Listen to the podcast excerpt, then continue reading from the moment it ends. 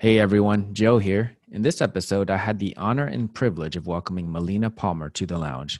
Melina is a behavioral economist and the founder and CEO of the Brainy Business, which provides behavioral economics consulting to businesses of all sizes from around the world. She is also a fellow podcaster, and her podcast, The Brainy Business Understanding the Psychology of Why People Buy, has downloads in over 160 countries, and she also runs the Behavioral Economics and Business column for Inc. magazine. During our discussion, we talked about how the brain interprets things and operates, the biases that drive us, and Melina provided tips on how to escape the blahs and become more productive. Enjoy.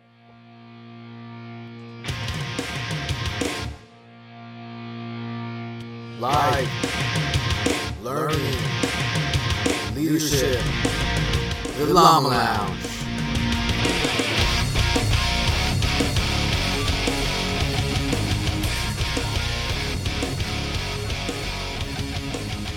Yo, welcome back to the Llama Lounge, a dialogue on all things life, learning, and leadership. This is Joe Bogdan, and we are extremely excited to have this guest in the lounge with me today, Melina Palmer. How are you, Melina?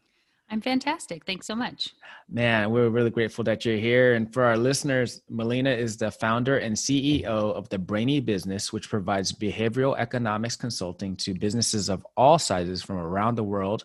She hosts a Brainy Business Understanding the Psychology of Why People Buy podcast, which has downloads in over 160 countries and is used as a resource for teaching applied behavioral economics. Furthermore, she also runs the Behavioral Economics and Business column for Inc. magazine, which has so much goodness to share. And I highly recommend checking it out. Welcome to the lounge, Melina. We are so grateful you're joining us today. And, you know, the first thing we wanted to jump into was where are you and what are things like for you right now? It's like 2020, and this is a strange, strange year for a lot of us.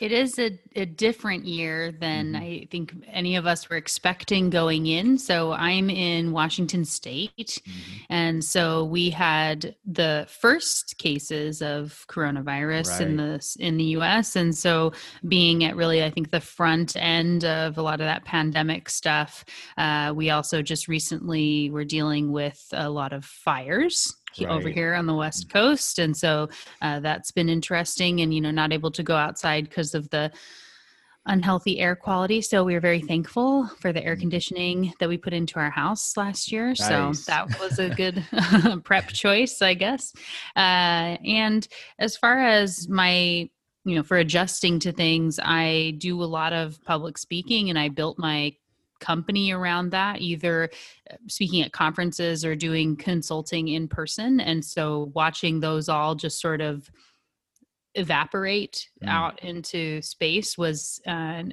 uh, interesting experience and i know knowing that everyone else was going through it of course as well in my space and so but taking that as the opportunity to say kind of what what can i do to rise up and do do something more do something different do something better? How can there be an opportunity in this is just sort of i guess my nature whether that's for the brain science stuff or otherwise. So um yeah it's been a very different year but made the the best of it um for my family and business. Yeah that's that's amazing.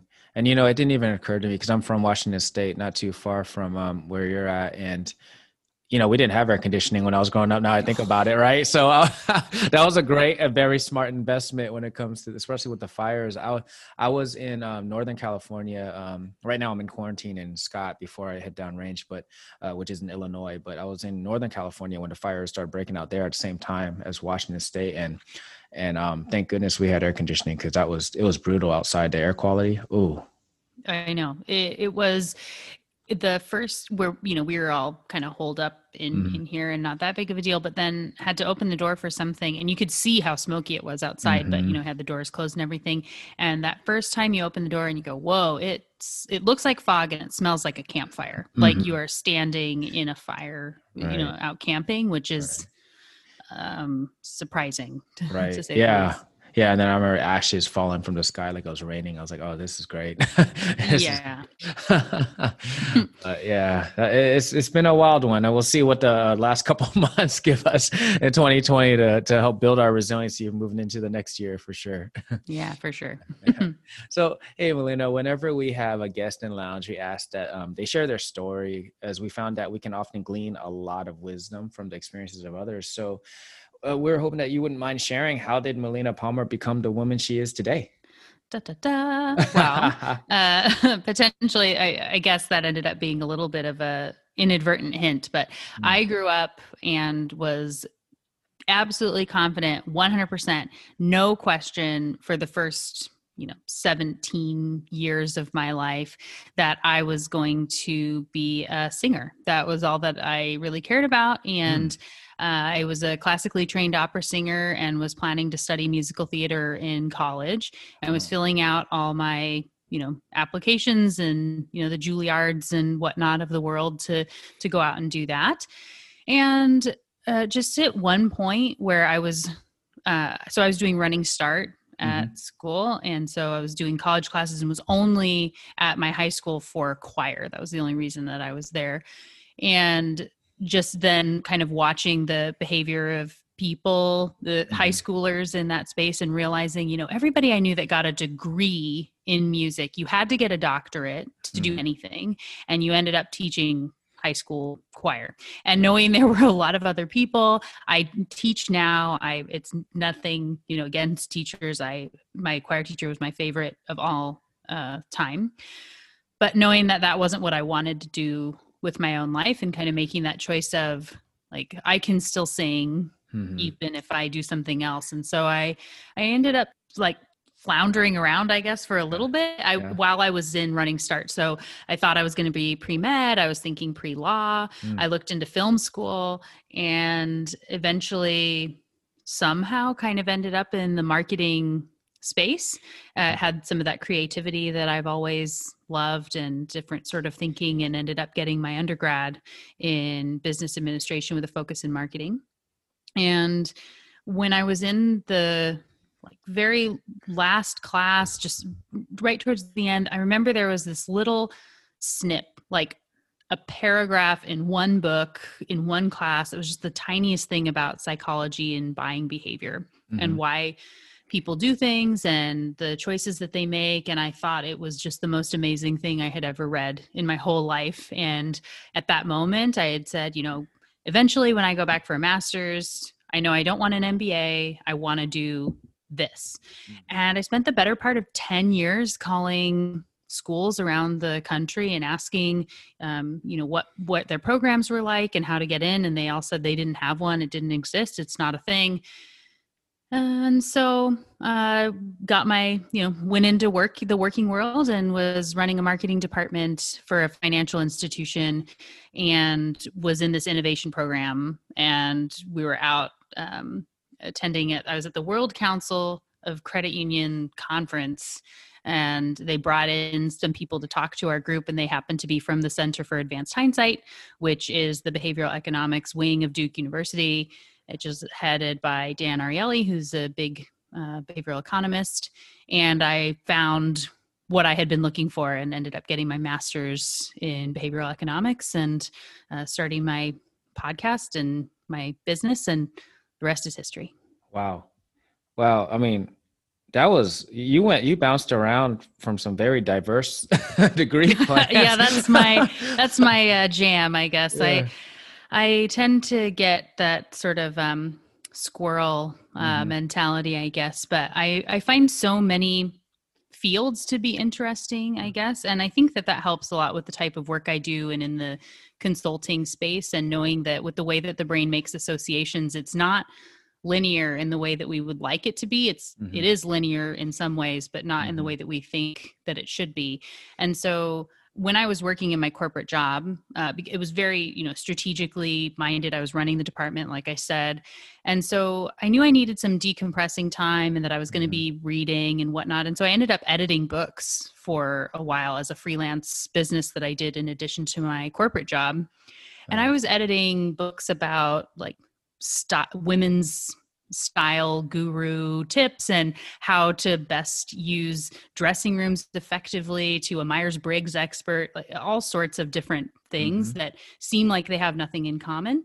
But when I would read them, I think that's such an interesting concept. I think that applies over in what we're doing for marketing our checking accounts, right? Yeah. so Uh, uh, those very diverse things that others might not see the connections in. Mhm. Maybe it's an improv thing too, but you know, you just seeing how they can come together is one of my favorite things. Yeah, and I, I don't know. This is just me like looking into it. You going from you know wanting to be a singer to something that would seem very analytical on the other side, but the art side of you probably able to make some connections that one a person that leans too much on one side or the other might not be able to see. So I think that's really cool. Yeah. Well, I mean, when you look at how I built my space within, so the field of behavioral economics, Mhm. and I know we still need to actually Yeah. define and say what it is, but Mhm. the field itself, as you can expect uh, or might maybe appreciate, is pretty academic uh, at the moment. It's a lot of um, very, you know, research at universities and things like that is what it was for a very long time. And so for me, though, building my version, which is you know the podcast which this is you know me joking around and whatever on the show and when i do my presentations i love being up on the stage and making people laugh and Mhm. helping them to learn something while they're having fun Mhm. and so it is still about i'm performing in the way that i do my job but my type of like performance is pretty much just me all the time anyway no, I mean that's the best way to do it. You know, being your authentic self and whatever Yeah. you feel like doing. I think that's awesome. But I mean, I, I and I think that's a perfect segue into what is behavioral economics because we kind of talked about it, and I could honestly say I've never even heard of that until I met you, and I think yeah that's really cool because. I always want to learn something new, and I'm pretty sure a lot of the listeners are probably like, "What is that?" as well. So love to hear about it. Yes, it is a field with a branding problem as well that uh, many of us within have said, you know, behavioral economics is a terrible term. It is accurate, but it's not sexy as you would Mhm. like it to be, perhaps. But, and when I, because my background's in marketing, um, I remember when I heard that that was the name, I had been calling what I was looking for like buyer psychology, Mm. things like that. And um, I thought behavioral economics, like that Mhm. sounds awful. I don't want I, that. Can't be what I'm supposed to be studying. uh, but essentially, it is uh, the intersection between economics and psychology and neuroscience. Uh, but essentially, it is there's a problem with economics in that those traditional economic models assume logical people making rational choices in everything that they're doing all day long. Mhm, And as we all know, being human people, mhm. that's not the world that we live in. People don't Right. make logical choices. They do they will say that they want to exercise and lose weight and then Mhm. they make different choices or Mhm. they see do you do the focus group and somebody says, you know, if we put this one with the baking soda in our toothpaste, would you buy it? And you say, "Yeah, that looks amazing." And then you don't, you know. Mhm. So all those sorts of things. And so uh, what you had the problem being is that those traditional models were inaccurately predicting behavior so you don't know what's really going to happen versus Mhm. what should happen and so over time uh, you had economists and psychologists really entering into one another's fields or doing research projects together for you know 50 or 60 years now and ended up finding these trends these concepts and themes within the brain that we can use to help better predict behavior because even though people are often what we would call illogical or Mhm. irrational they are very predictable and we Mhm. know uh, what people will do so what i do in my business is helping people to understand those concepts of their brain both for ourselves to Mhm. know that you know what you're going to do or why you might be inclined to do something in case you want to change that behavior or reinforce it as well as when you are having better conversations with your team or when you are having to i know we're potentially going to talk about communicating changes today Yeah. uh, when you're doing pricing strategy marketing messaging all of the above just Mhm. making sure that you're communicating in the way that makes it easiest for people to choose if they want to work with you or not So, like to simplify it for me, like if I see it when I go into the mall, when we're allowed to go in malls, I don't know. I guess some people might be allowed to go in malls. I don't know. I've been in quarantine for a little bit, but but when you're going in a mall, right, and you see like these signs that say two for whatever or whatever, is that some of the stuff that's driven from your your work? Your Uh, y- yes, absolutely. And so th- one of the the concepts there that's called anchoring and adjustment. And so people are have been shown across the board you will buy more when something is labeled as 10 for $10 than if it's li- labeled as $1 each. Mhm. And it can be pretty extreme to where, you know, instead of buying two or three you buy 7 Mhm. uh, similarly, the another piece within that concept is when you put a limit on something, and in the logical space, we would say, you know, putting a limit means that then you know people just know that they can't buy over a certain amount or or whatnot. Uh, Mhm. and when in these the times of the pandemic when there were all the limits rolling out right so it was hand sanitizer and toilet paper and Yeah. meat was Right. a big one and so watching that and knowing like no question you are pushing it so that you those things will sell out and Mm-hmm. become impossible to buy because when you put a limit if someone was only going to buy one package of meat but they see that it's limited at three packages you Mhm. think well I- was going to buy meat next week but i better just load up now right, Right, and you get as many as you can yeah, guilty right here. right everybody does that Right. it's it's just a natural tendency of our brain you get that scarcity that comes in the the Mhm. limit and so um yes that is definitely a, a thing that that makes an impact but you can use numbers very effectively Uh-huh. to encourage behavior one of my favorite studies uh, called the snickers study they Mhm. had two different end cap displays one says snickers buy them for your freezer the other says snickers buy 18 for your freezer which Uh-huh. is a lot of Snickers, more Yeah. than you know anybody was probably buying pre-pandemic at least. right. And uh, it ended up, you know, if you think about if you're creating that messaging, you think like 18 is really arbitrary. I don't want to have Mhm. to justify this number, and them is unlimited, and people could get 100 if they want. Right. Uh, but the difference was a 38% increase in sales when it had the number 18 instead of the word them, and Huh. everything else was the same. Huh. Why, why is that? Why does our brain see a number and it says, okay, now I need to get that many? So the way that it works would be in this case. Uh, so it's not the specific number of 18. You know, it's the use of a number. So there are a couple things at play here. The first being, so to take a quick step back, Mhm. the subconscious brain. So we know we have a conscious and a subconscious. You've heard it before, Mhm. but studies show that your subconscious is actually making 99% of all the decisions and evaluating what you're doing every single day. Hmm. And so it's really running the show and it does that based on rules of thumb heuristics that it's using to make choices. Mhm. so looking and saying i have a rule for that. I know how to do this. I know how i'm going to do this. And then every so often it will flag your conscious brain and say hey you should do this now. Mhm. so our subconscious is very fast automatic processing. Our subconscious sorry our subconscious fast conscious is slow and more manual arduous process and the two don't really speak well to one another Hmm. if you think about when you learned to drive a car Mhm.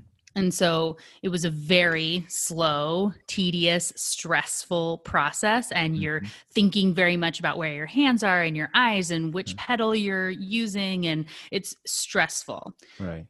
The last time you drove your car, it was probably not like that. It's pretty Right. easy. You Mhm. just can go with the flow, no big deal. We've all had that experience where you end up at home, you know, Mhm. after a long day and go, How did I even get here? I don't even remember the drive, right? Oh, yeah. Yep. because you're so stressed and so much going on.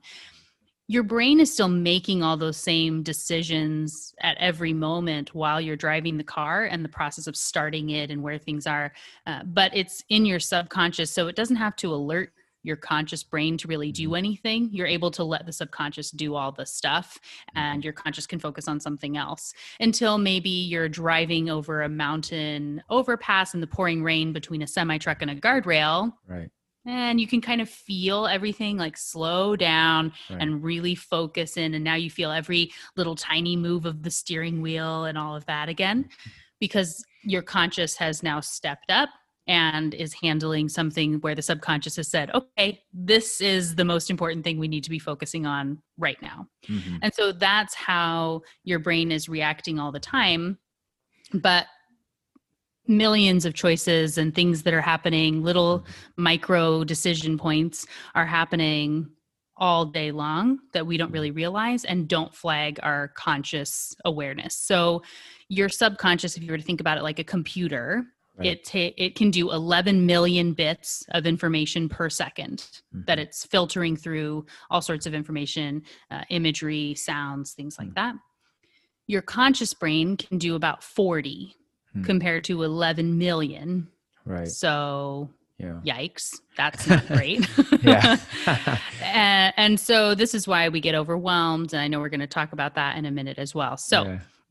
That now being explained coming Yeah. back to the snickers example Yeah. so when you're going down the aisle let's say and you happen to have that sign of snickers buy them for your freezer for one if it even goes past your subconscious to where it would stop and have any sort of interest um, it's not very much and maybe you would say because it's a pretty general type of an ad right you see that all the time Yeah. and so maybe you get to, you know, okay, no big deal, and you go on your way. If you were in the other situation, you see 18, your subconscious might flag your conscious brain and say, hold on, like, have we been buying Snickers wrong all these years? Is everyone else getting 18 and we're not?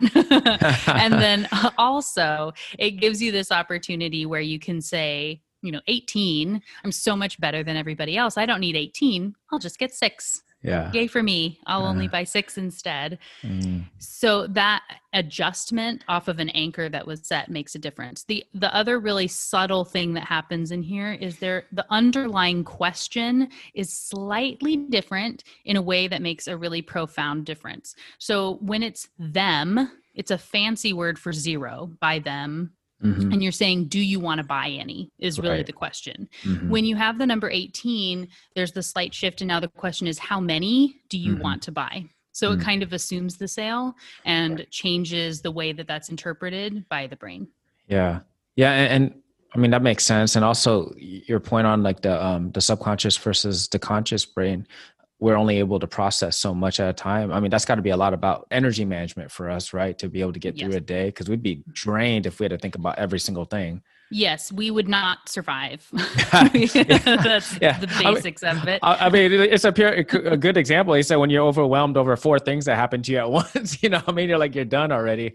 right well that's even so i gave that example of you know when you're driving in the overpass and mm-hmm. whatnot but Yeah. this is also the same for anybody who's ever been looking for an address and you feel the need to turn down the volume on the radio or Oh, turn it off Yeah. it's because you can't take you're trying to focus on something and your brain is that sad i guess in some ways your conscious can't take that much input at one time Yeah. and so um, also you know a different study that i really love was looking at um, people were asked to remember a number and then they go through a series of tasks Mhm. um, and so half the people were remembering a two digit number half Yeah. a seven digit number Yeah. of which like two digit number okay i'm remembering 12 Mhm. got it i could remember that all day that's Yeah. easy right uh, so one of the tasks along the way was to choose a snack that you know this is the thing they were studying they want to see what happens so the people who were remembering the two digit number were Mhm. much more likely to choose fruit salad the healthy Huh. choice those remembering the seven digit number were much more likely to choose chocolate cake Huh. as their snack. And like we said, with 12, it doesn't take up that cognitive processing. It's Right. just, okay, I'll remember that. I can do all sorts of things. When you're trying to go one, two, three, four, five, six, seven, one, two, three, four, five, six, seven, that looks delicious. One, two, three, four, five, six, seven, right?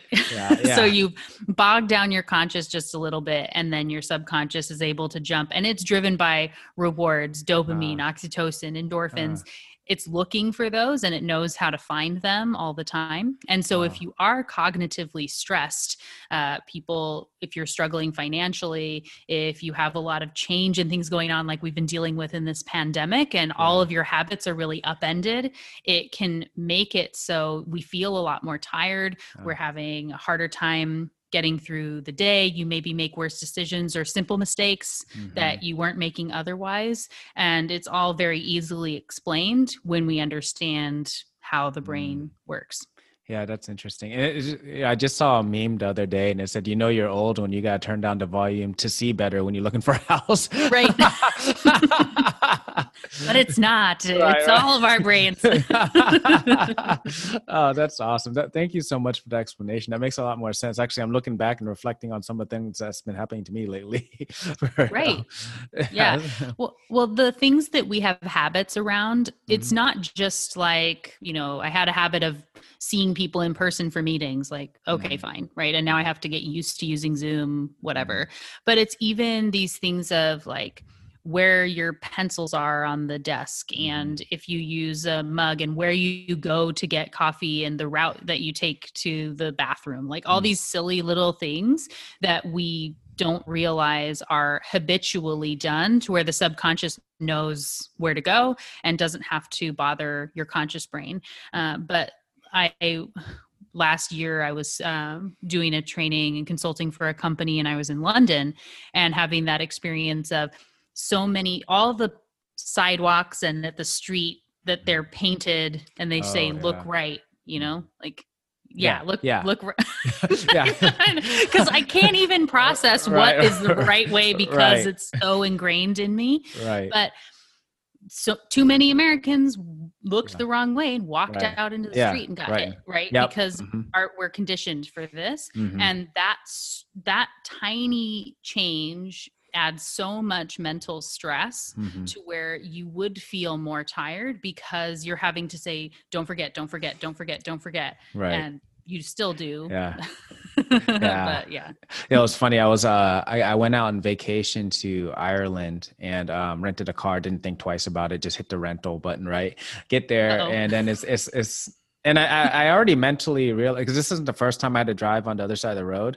That Mhm. part I, I was like already kind of mentally preparing for, but what I wasn't prepared for was they're going to give me a manual. So now I'm like, okay, it hasn't I haven't done that in a while. I haven't done that probably in like probably 12 years, you know, previous. well and now having to use your left hand Right, you're shifting with your left hand, and I was like, "All right." And I sat in the parking lot for a good 20 minutes, just making sure I remembered how to do this. It, it was interesting. It was funny. I, I would have very much been like so weak. I, there's no way my left arm has enough strength to drive a manual for that long, which is a little depressing, but right. true. do the pedals change too? So is No. the, the So- gas is still on the right? Yep. So everything's in the same, except you're just using different hands. The one thing that really throws you off, and um, I remember when I was in station in Japan, the thing that jacked you up, and you knew someone was new, was your blinkers and your uh, and your windshield wipers were switched though on the on the column. Mm. So you knew when someone it was a sunny day and someone hit their windshield wipers that yeah they're they're probably new here because they're trying to hit their signal. yeah, but everything else is in the same. The pedals are in the same spot, and the gear the gears are laid out the same. It's just using your left hand now versus Mm, yeah. So Interesting. yeah, yeah. So you should try it sometime. It'll be fun. No, no, I don't need that. you don't need that in your life. Uh, nope, nope. I, I know what I, what I want to handle, and that's not that's not on the list. I've got a husband that does those things. So that's when uh, even driving in Seattle, which you can appreciate. I think Uh-huh, it, there a lot of hills Mhm. and weird stop points, and you have to Mhm. kind of like uh, Yeah. be slamming on the Yeah. gas before you take your Yeah. foot fully off the brake. I really hate driving in downtown Seattle, and so I try not to. yeah, and this thing, this wet substance comes from the sky pretty often there too. That makes it a little bit slick. yes, yes, absolutely. It's a it's a rough life out here. Not Yeah. really, but Not really. First world problems. First world. yeah, problems, for sure. but that's awesome. So we talked a little bit, like we alluded to that about change management. So um, how does like how can you like maybe even leaders, organizational leaders, or even individuals themselves, how can they um, use some of the principles that come with behavioral economics to understand themselves and maybe be more effective in managing change? Yeah. So one of the big things to know is that we are all biased in everything we do all the time. Our brains run on bias and and rules of thumb of knowing predictability of what's going to work. And so the first thing to note is there isn't a time or ever going to achieve a fully unbiased state. That's mm. not possible. And so understanding that bias is how we exist is important to then understand kind of how some of it works so you can choose which ones you're going to focus on uh, versus just blanket saying that I'm not I'm not going to be biased anymore because that is not possible. So one of the big things to know is that we do have an inherent in group bias. And so people who look like us, talk like us, or are similar to us, mm-hmm. we are going to afford a lot of credit that we don't give to those who are not like us. And this could be everything from gender, skin tone, again, the ethnic background mm-hmm. of uh, the way that, you know, if someone has an accent or not all the way to uh, departments is where you see this a lot in a business. So the issue being, and very often coming from a marketing space, is it's kind of marketing against the world.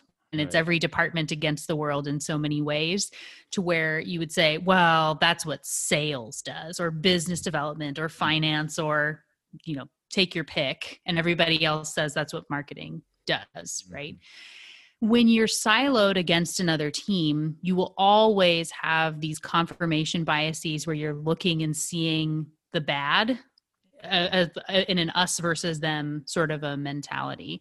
And to use that 11 million to 40 calculation in a different way to understand that every single piece of information that your subconscious lets through to your conscious brain that would mean that there were 275,000 other things that it determined were not worthy to make it through. So when you think about it was using some rule to choose what made it into your filter, you know, mm-hmm. if you are having a disagreement with somebody, can you say, is it very possible that we even if we're saying different things that we could both be correct we might be seeing different sides of the same experience you know mm-hmm. if we both look out a window and we say what do you see out there and one person says they see a lot of trees and i say what no there are cars and someone else says no there there's water what are you guys talking about like they're mm-hmm. all there we just focused on different right. things or i see a family or whatever that is. Mm-hmm. so knowing that you don't have to be the only one that's right mm. to still be correct right, right. and so there is an opportunity to find um, a common ground or a shared ground with pretty much everybody if you're open to that experience. And then when you can open up your circle of empathy to who you consider to be part of your in crowd, it can really make a difference in empathizing with people.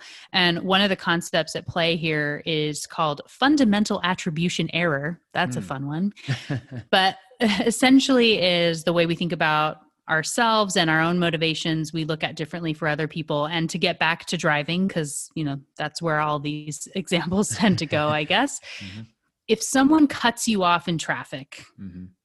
immediately they are a jerk right. everything about them their entire personality you could write that person's story about how they are the worst most entitled person in the world right we've all done this a million times mm-hmm. they're bad Mm-hmm. The end.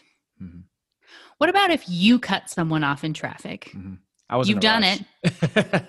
I, I, was going to be late for my meeting. Yeah, yeah, I almost missed my exit. I was uh, listening to this amazing podcast and I got a little bit distracted, uh, you know, uh, whatever that is.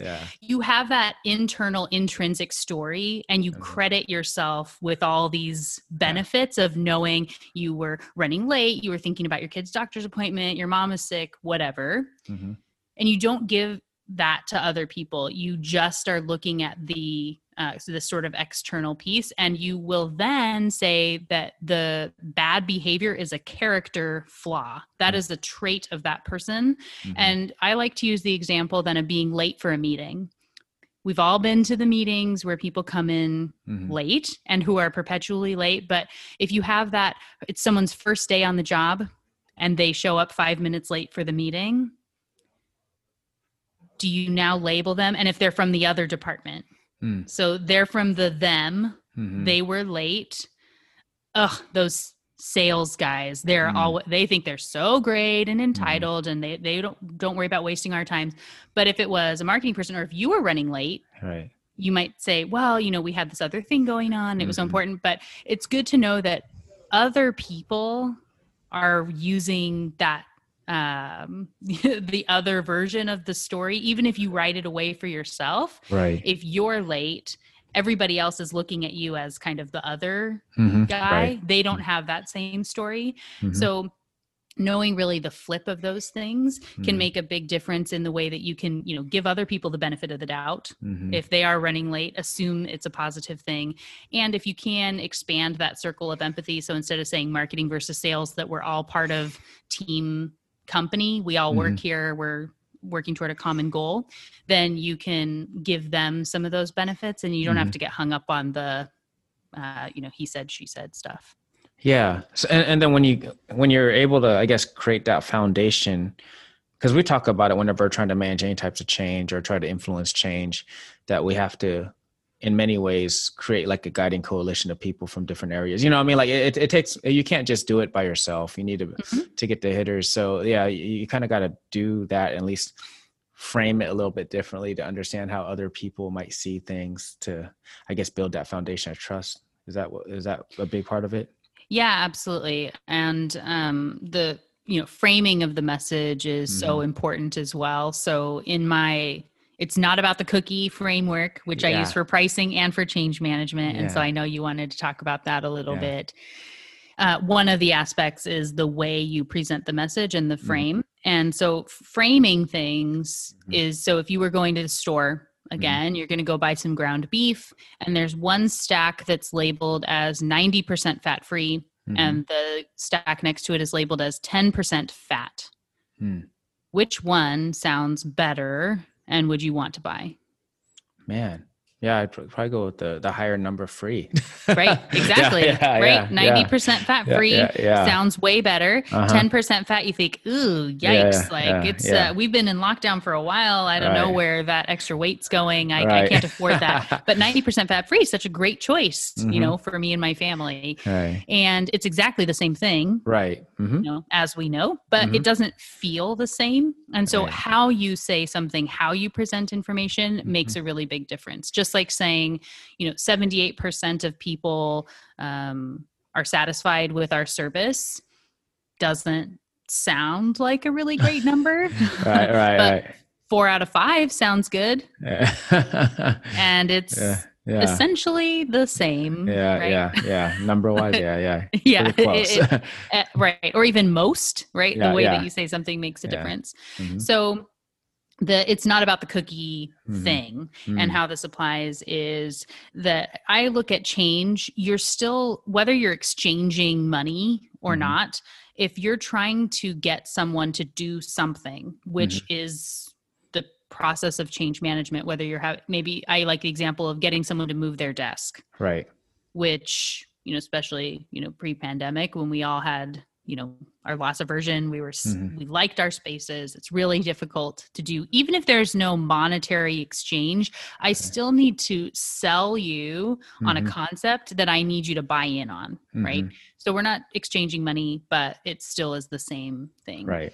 And mhm, so, to give the example, so you and I were walking down the street, we're having a great conversation, and then all of a sudden, you can kind of smell this really great scent. It's sweet and a little bit of like brown sugar and chocolate and a hint of salt. And you can tell that we smell chocolate chip cookies are baking somewhere Mhm. nearby. Yeah. And we quickly become cartoon characters, right? Our noses are leading us down start floating street down the street. Yep. Oh yeah. yeah, we're still talking. We're still sort of paying attention, but we're trying to find the source of the smell, right? Uh-huh. So then we get in front of the bakery, we see a line, we wander inside, and they give us a free sample and say, Oh, today only, we have this special buy three, get one free. And before you know it, we walk out of there, Yeah. each eating a cookie and with a bag for later. Yeah. So in a flip, say we're walking down the street, same conversation, someone comes up, throws a flyer in our faces and says, "Oh, we're we've got cookies and it's, you know, if you buy 4 of them, you only pay for 3, but and it's just for today and I, I've got samples." You go, "Ugh." Like, Yeah. get out of here, guy. I don't want any of that. Can you Mm. tell we are having a great conversation? Right. Now we're talking about bad sales experiences and one upping each other. And by the time we see the line and can smell the cookies, maybe we're looking up their names so we can write a Yelp review about how terrible they are and they have awful service and we wouldn't buy them no matter what. right? Yeah. All the same things happened in both stories, but Mhm, in a flipped Mhm. order.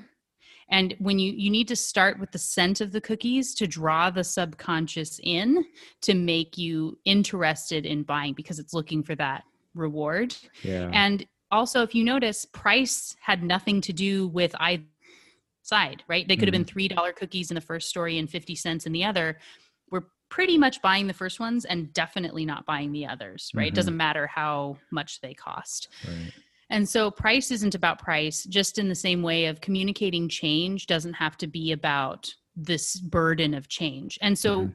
The way you present that information if you come around and say hey you know this this thing's happening and don't shoot the messenger but like, i know you guys aren't going to like this but Mhm. Mhm. I think you've uh, set them up to Yeah. not like whatever Yeah. it is you I- have to I, am I'm super inspired. Let's go. well, that sounds great. Yeah.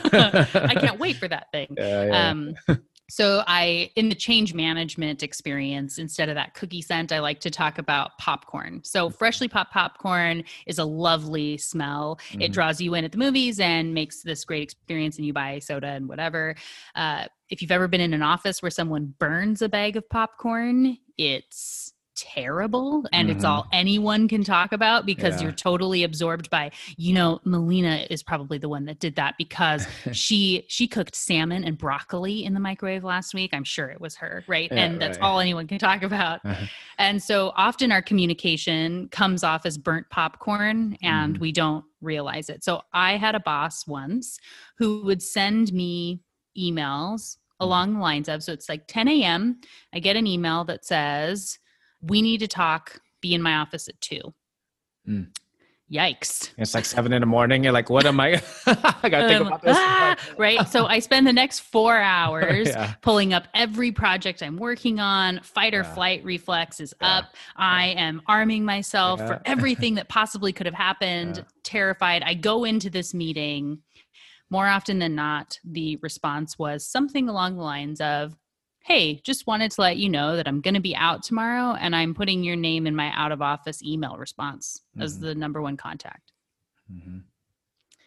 all right that could have been the email for one For sure, absolutely. And you didn't have to send me And- like start catastrophizing the whole last four hours. Thank you. right yeah and i know it was because she was busy and was in another meeting didn't know if maybe there was other stuff that came up that she wanted to talk to me about Right, right. whatever but that communication was more about her and Mhm. her needs instead of the way that i needed to hear something Right. and even if it said are you available at two question Mhm. mark that Mhm. would have been a very different experience Mm. and if imagine if she did have some big change or something she wanted to communicate with me in Mhm. that two o'clock meeting, am I ready to hear it or am I ready to fight and hate whatever it is? Because all my alarm bells are going off and I'm waiting for this terrible experience. Yeah. So if you're putting burnt popcorn out, it can make it so it's going to be you're setting all your meetings and conversations up to be negative and hard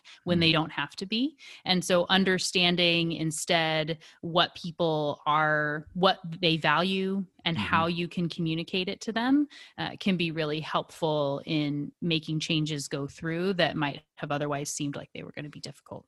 Yeah, and especially in that, you know, in that one where you're talking about, we got to do this.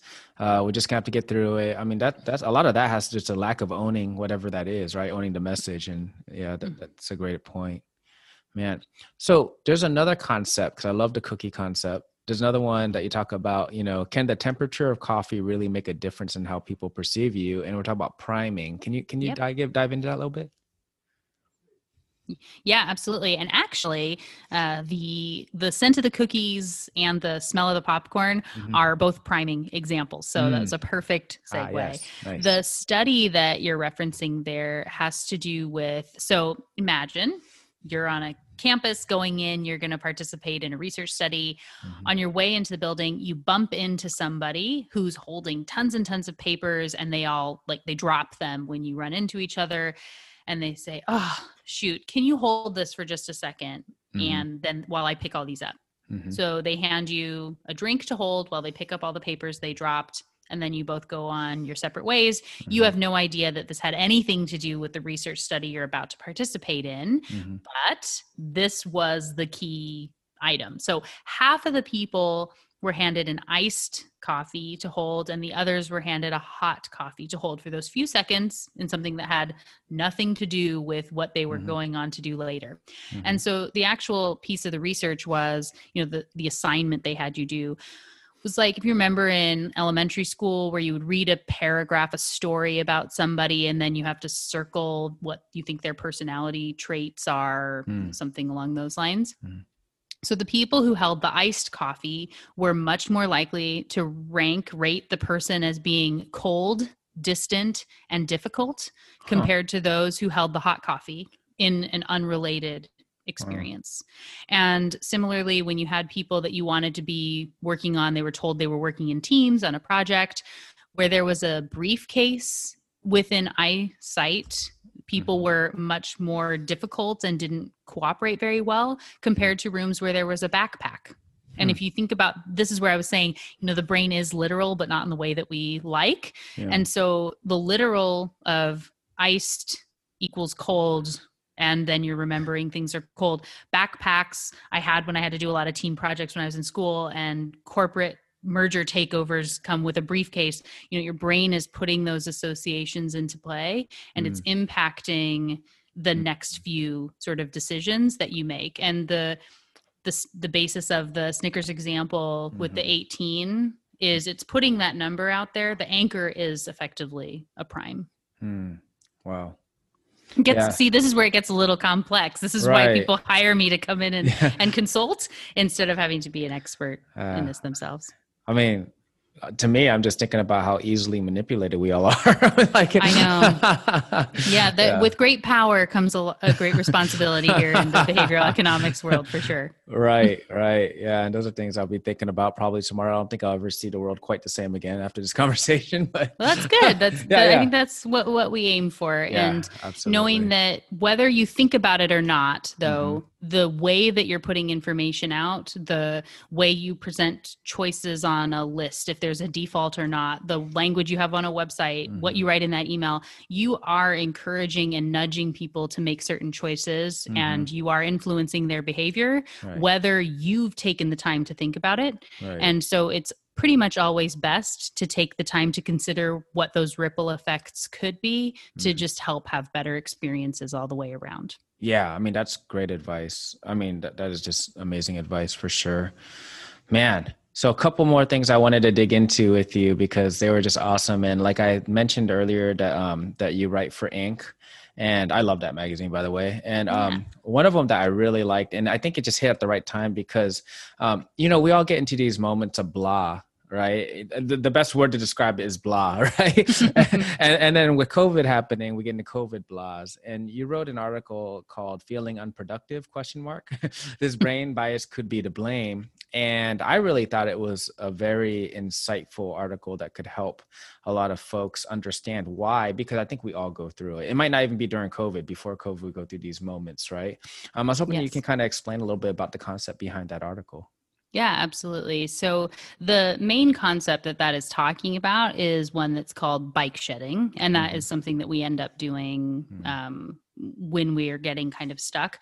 The root of it being, though, what we were already talking about with some of the stuff about habits and how our subconscious is making choices. And so when you start to feel overwhelmed, your brain, the subconscious, is able to run more of the show. It's looking for things like Instagram to be scrolling through or binge watching Netflix or you know going and doing the laundry because you're at home now you know those Mhm. sorts of things it can be looking for distractions Mhm. and those tasks essentially are what we refer to as bike shedding. And the reason it's called that is because of an observation from a man named Parkinson, where his laws of triviality are looking at. Uh, there was this experience where there was a team that was assigned to be designing a nuclear reactor facility Mhm. and he observed that the team ended up spending an inordinate amount of time at the beginning working on the process of designing the bike shed for the giant you know facility. And it was important. super important very much so. And so it feel it feels like though in the moment it's the most important thing that you could be working on. You kind of have that like until i figure this out we can't do this other thing. We can't even if we can't figure this out how are we going to do the nuclear facility? Mm, the consequences are so much bigger on the other project. It's scary mm, and so your brain wants to do the easier thing. Mm, and so, in our own lives and businesses, when we're working every day, there are a lot of things that feel safer. And remembering again, because our brain is building our experiences based on what's worked in the past, not what should work in the future, but what has worked for us before mhm. using those rules of thumb, it likes predictability. It wants to mm-hmm. know what's happening next. And so it's seeking out rewards and things that help it to feel safe. And so when you're looking at making big changes or doing this new thing, it gets scared and it'll throw up distractions in Mm. front of you to keep you stuck. And they often become what I like to call productive procrastination. Mhm. And I wish I could say I came up with that term. I know I heard someone else say it, though I don't Mhm. remember where. So Mhm. I like to Uh, throw that out there for whomever first uh, Oh, coined. it's it's all yours now, Melina. Oh, yes. uh, so this is so for my own business. Uh-huh. I need to do a lot on social media. So it's important for me to have a presence on social media, getting more people to find and listen to the podcast and read my articles and all these things, uh, eventually buy my book, all of that. Mhm. So I could very easily say, like, well, before I write this article, I should go investigate what people are doing on Instagram or LinkedIn or YouTube or whatever and see what's successful and allow myself to get into some rabbit holes. Right, Um, and I can spend eight hours just Yeah. researching, right. which is actually keeping me from doing the work that I should be working on. Mhm. And I also see a lot of people that you get hung up in, well, I can't launch my website or or start on that project until I look through all 85,000 templates that Mm. Exist. And I couldn't switch to a scheduling software until I evaluate and try them all, you Mhm. know. So Right. then you get stuck in this thing that feels like it's important, but it's often not. Right. It's just a distraction, it's your bike shed. Mm. Yeah. And, and and is that what kind of starts get us like how does that result in us feeling that blah? Is it just because we're not feeling productive anymore? We're like we know it's not we we in our minds we know we're not being productive, but we're lying to ourselves. Yeah, and you end up with that ever growing to do list of Ah, yeah. stuff that Yeah. is, you know, where you think, and we also are pretty um, prone to optimism bias and Mm-hmm. planning fallacy is the other piece of this. So even though I only got through one thing on my list today, I'm confident I'm going to do 10 tomorrow. Oh, and yeah, so, uh, but that never really works.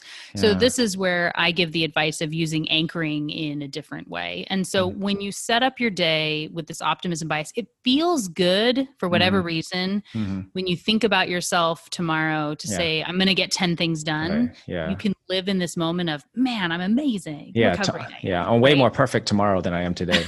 Right exactly and Mm-hmm. we we're all doing that all the time so when you set your goal and say you're going to do 10 things tomorrow and if you only get through five you feel like garbage Mhm. and you were a failure bad day and oh now the next day is going to be even more difficult but i got to get through now i have to do 15 things right but Mhm. you still feel like you might be able to achieve it if instead you set your goal and say these are the two things that I Mhm. have to do. I have to do these two things tomorrow.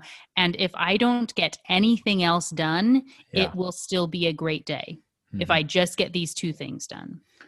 And then you get those done and happen to do three more things. They could be exactly the same five things, but you feel like a superstar. You're Right. amazing because Mhm. look at how much more you did than what you planned on getting done Mm. and then it's a virtuous cycle and you're able to spin on this productivity piece so the biggest advice that i give to people is to really narrow down your goals Mhm. uh, life health Mhm. personal business you only get three Mhm. total not like three for each one but three Right. total goals that you're working on at any given time and they have to be able to be prioritized and then you're picking your one task a day is actually the advice that i give to people so if you have for me you know this goal of being a thought leader and so i say i need to write a book And so I've got, I'm working on my book or in the process of launching a podcast or Mhm. whatever it is. And to say that is something that launching a podcast is on my need for the thought leadership overarching goal. And I'm going to do that in the next 90 days. And so I Mhm. pick one thing a day. You know, if I sit down and make the list of every task I need to do, and I'm going to do one thing every day, and then I can launch on time Mhm. and you have this series of wins and successes too many people think that you know you feel like you're going to tread water on 10 things and maybe eventually you'll eat away at a little bit of each of them. Yeah. whereas instead if you're constantly having success after success after success and you're doing a big thing every single quarter it, you're going to be more effective and get more done if you re-anchor and set your expectations on what is actually achievable. And then if you exceed that then you know good for you. You feel great No, that's great advice. And I try to tell people that too whenever they're running a big organization or if they're uh, you know, whether it's a daily thing or whatever, it's like don't the worst thing you do is try to set too many goals. Because you're not gonna get any, any of them done at that point, you know?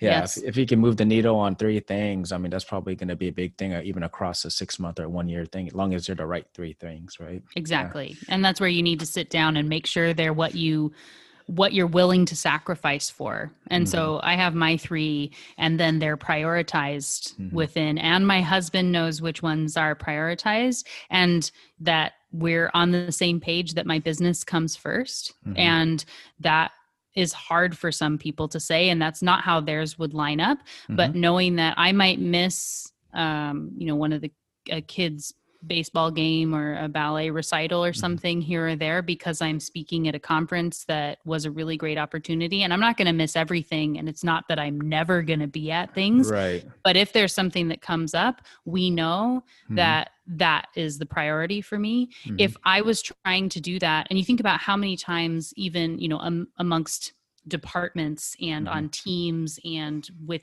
you know significant others Mhm. you maybe have a priority list but you haven't shared that with everyone else Right. it just causes this dissonance people are not in on the same wavelength and it Mhm. just creates conflict that doesn't need to exist if everyone is willing to be transparent and share Right. where their priorities lie and Right. find how that all comes together Yeah, and it allows you to cover down for each other because I think it's yeah, you're right. If I think if you if you decided to give up on your priorities that you know inside your heart those are your priorities to go be at whatever maybe it's a baseball game or you know spouse's work event or whatever that might be then now now you're like opening up for, for resentment to start creeping in right? I mean mm-hmm. all kind of stuff right? So yeah that, that's great advice as well. Yeah, so you can plan those in advance, and there mm-hmm. are, you know, spouse work events and kid things that will Mhm. trump work stuff. But most of the time, we know which one's going to win, and we've you know agreed to that. So it makes it a lot easier to make those choices and feel good about them and be Mhm. present when I am at at home and family time, things like that. Right, absolutely. Awesome. One more thing I wanted to get into was how to make more time for deep work. And I think that I know specifically a lot of people in our audience, we get spun out of control trying to multitask and do all these things at one time. And some of it is because we're getting pulled in many directions, and a lot of it is because we're doing it to ourselves. so, Yes. so I was thinking if you could provide maybe some tips on what you think about multitasking and you know how to how to you know really get into that deep work so we can get more stuff done Right. So our subconscious can multitask, Mhm. our conscious can't. You, Mm. you just don't have enough bandwidth Mhm. to try to be doing multiple things.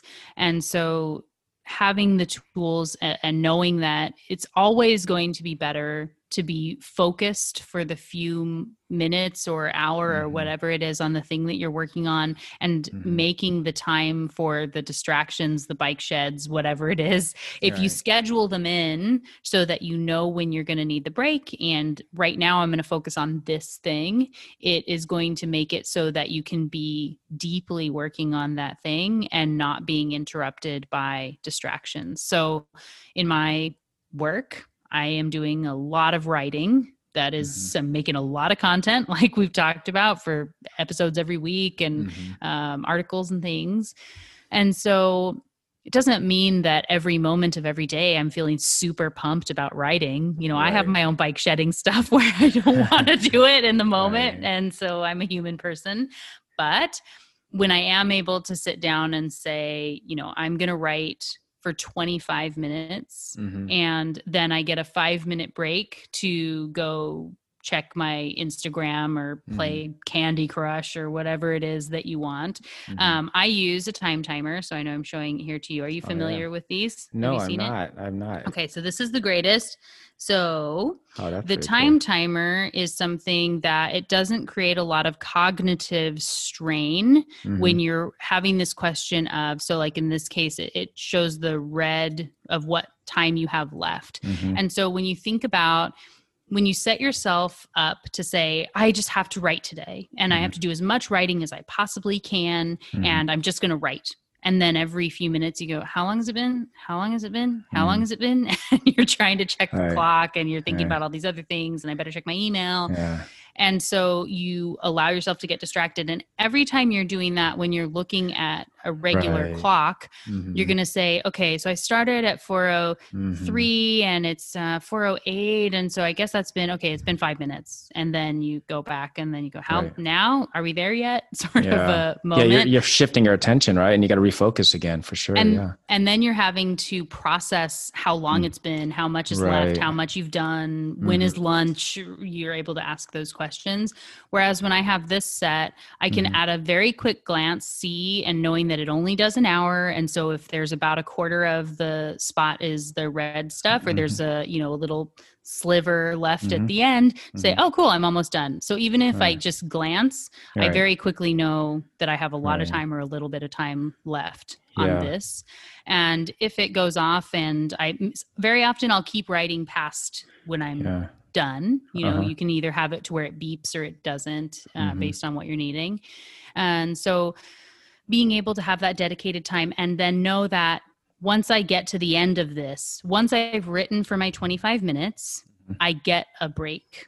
I get to go get whatever that reward or the treat Mhm. is. And sometimes it's a literal treat. You're going to go have lunch or whatever it is, have a snack. Mm-hmm. Sometimes it is scrolling through Instagram or or Mhm. whatever. Uh, but then you also schedule that and say, this is only I get five minutes or ten of doing this thing, Right.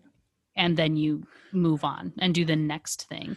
And I would just say with my during this pandemic has been a time where I've really taken a intentional purpose and really focusing on being present in all the aspects of my life when I'm working on them and giving my undivided or mostly undivided attention for whatever I'm working on in that moment. So, you know, leaving the phone in the other room Mhm. and I'm do I've got a lot of projects and things balls in the air all the time. Mhm. And so it's much better. I could be sitting and like checking email on my phone for an hour while I'm sitting with my daughter and she's wanting to color and play and be very distracted and not really doing either thing well. And she doesn't feel like that was a really Wow. great experience. Or I can say, hey, I've got 15 minutes and we're going to do whatever you want to do. And Mhm. I, you know, I've got the alarm in the other room. It'll beep when it's time to be done. But 15 minutes of playing with Peppa Pig or, Mhm. you know, coloring unicorns in the book, Yeah. you know, whatever Yeah. it is. And we're just going to do it. And I'm not even going to think about anything else. And then I have 45 minutes to do emails Right. and both are going to be done much more effectively and she Mhm. feels like sh you know she's important i paid attention to her it's the same Yeah. thing with when you're talking to your employees and they ask you questions Mhm. and if you are looking you have your email up or you've got your phone out Mhm. They don't feel like they're important you're not addressing them properly Mhm. whereas Right. if you can have that eye contact and Mhm. saying you know what else what can i be working on what do you need i'm this is your time i'm here for you tell me what it is Right. I always had better relationships with my employees because of that type of focus. Yeah, yeah, for sure. And I could see. So for our listeners um, that weren't able to see it, basically the clock, it when she sets the timer, it turns part of that time, whatever it might be. If you set for forty five minutes, it turns that part of the clock red, so you have a visual quick. You could look at it. Versus me, I know if I put a timer on my phone, I'm gonna look at it. I have to turn it on. I'm gonna have to look at it and see what the timer is. I'm like, oh crap, only two minutes passed. you know, what I mean? yeah, stuff like that. So I do think that that's a, a really good tool. It's called a time timer. Time Timer, yes. Okay. Uh, there's another really cool app that I've heard about just recently that is called Forest. Mhm. And what you do is, especially if you get distracted on your phone, that Mhm. you're going to go look at Instagram or whatever. So you say, I'm going to write for 45 minutes, whatever. And you set that up and you say, I'm going to do this. And you plant a virtual seed in your like virtual forest Uh-huh. and you pick whatever tree it is. They have tree houses and apple trees or whatever. So you plant the seed and it starts to grow and you can Yeah. see as it becomes, you know, more lush over Uh-huh. this 45 minute span of time. But if you leave the app, so if you pick up your phone and exit the app to go do something, Uh-huh. it dies. Uh. You've killed your tree. and it doesn't to get to be- it doesn't get to be part of your forest Oh. and it's just gone forever and you watch it just like wilt away Mm. so uh, that motivation to stick to it so you Mhm. don't kill Yeah. the tree Yeah. can be helpful too and then you you actually get to keep your forest and they have something where you can redeem like virtual coins and they actually plant real trees which is pretty Mm. cool too Oh, that's cool. Yeah, nobody wants to murder trees. So, yeah, No, that'd be a good one. That'd be a good no one. No good. Yeah. Man, Melina, this is such a great conversation. I know I learned a ton. I really appreciate you coming on. And I wanted to uh, give this opportunity. We'll link all of this to show notes, but, um, you know, some people don't read, they just want to listen. So, so how, how, how do people find you and find more about your work? Absolutely. So, uh, if you like hearing me talk about these concepts, I do it every week on the Brainy Business podcast, which you can find by searching for the Brainy Business it, wherever you listen to podcasts. You can also go to thebrainybusiness.com, and there's a lot of information there links to my articles, links to the show, and you can find me on all the socials as the Brainy Biz, B I Z. That's amazing. And um, like I said, I just really appreciate you coming on. I know just the articles I've read and in the Inc and the podcast and everything else, um, just our conversations, I've gotten a lot of value out of it. So for the listeners, highly recommend you visiting some of the work that Melina is doing. It's going to bring a lot of value to your life for sure. Awesome. So, hey, when we wrap these up, we like to wrap them up with what we call the leadership rapid fire, which is just four questions, is however you want to interpret them and however you want to answer them. Sound good? Okay. Yes. All right. Question number one What is your favorite leadership trait and why? honesty or Mm. transparency and Mhm. just that like openness of being willing to share and let other people in as part of the conversation Mm. uh, for i think all the reasons you've heard me talk about today i think that's Yeah. important Yeah, absolutely. All right. Question number two What is your favorite quote? um so i think i'm going to go with my original name of my company was defying gravity Mm. and it's uh, after uh, the musical from the move the show wicked Mm. and so um think it's the you know one of the song lyrics i guess from there is um you know instead essentially like i i'm not going to buy in on that and instead i'll try defying gravity so like Mm. you you tell me you can keep me stuck here instead i'm going to go ahead and i'm going to fly so Yeah. Love it. Love it. All right. All right. Question number three What is a book that you would recommend to an aspiring leader? No question on this one. This is right. easy. My all time favorite book, 100%, is called A More Beautiful Question by Warren Berger. A Hmm. More Beautiful Question. And it is looking at opportunities to, it, it's all about innovation and how our brains combine things together. And it talks about how we use different combined thinking to come up with things like Netflix, Uber, Kodak pho- photos and Mhm. just tons of things. Wonderful book. Highly recommend it. Awesome. I have to pick that up myself, and we'll make sure we add that to the show notes as well. Awesome. And uh, finally, the last question. This is a deep question of the day. At the Llama Lounge, we're all about life, learning, and leadership. So, how does Melina Palmer find her harmony between life, learning, and leadership? I think it's just being present in the things that I'm doing whenever I'm doing them. And I end every episode of the podcast and my sign off on my emails is be thoughtful.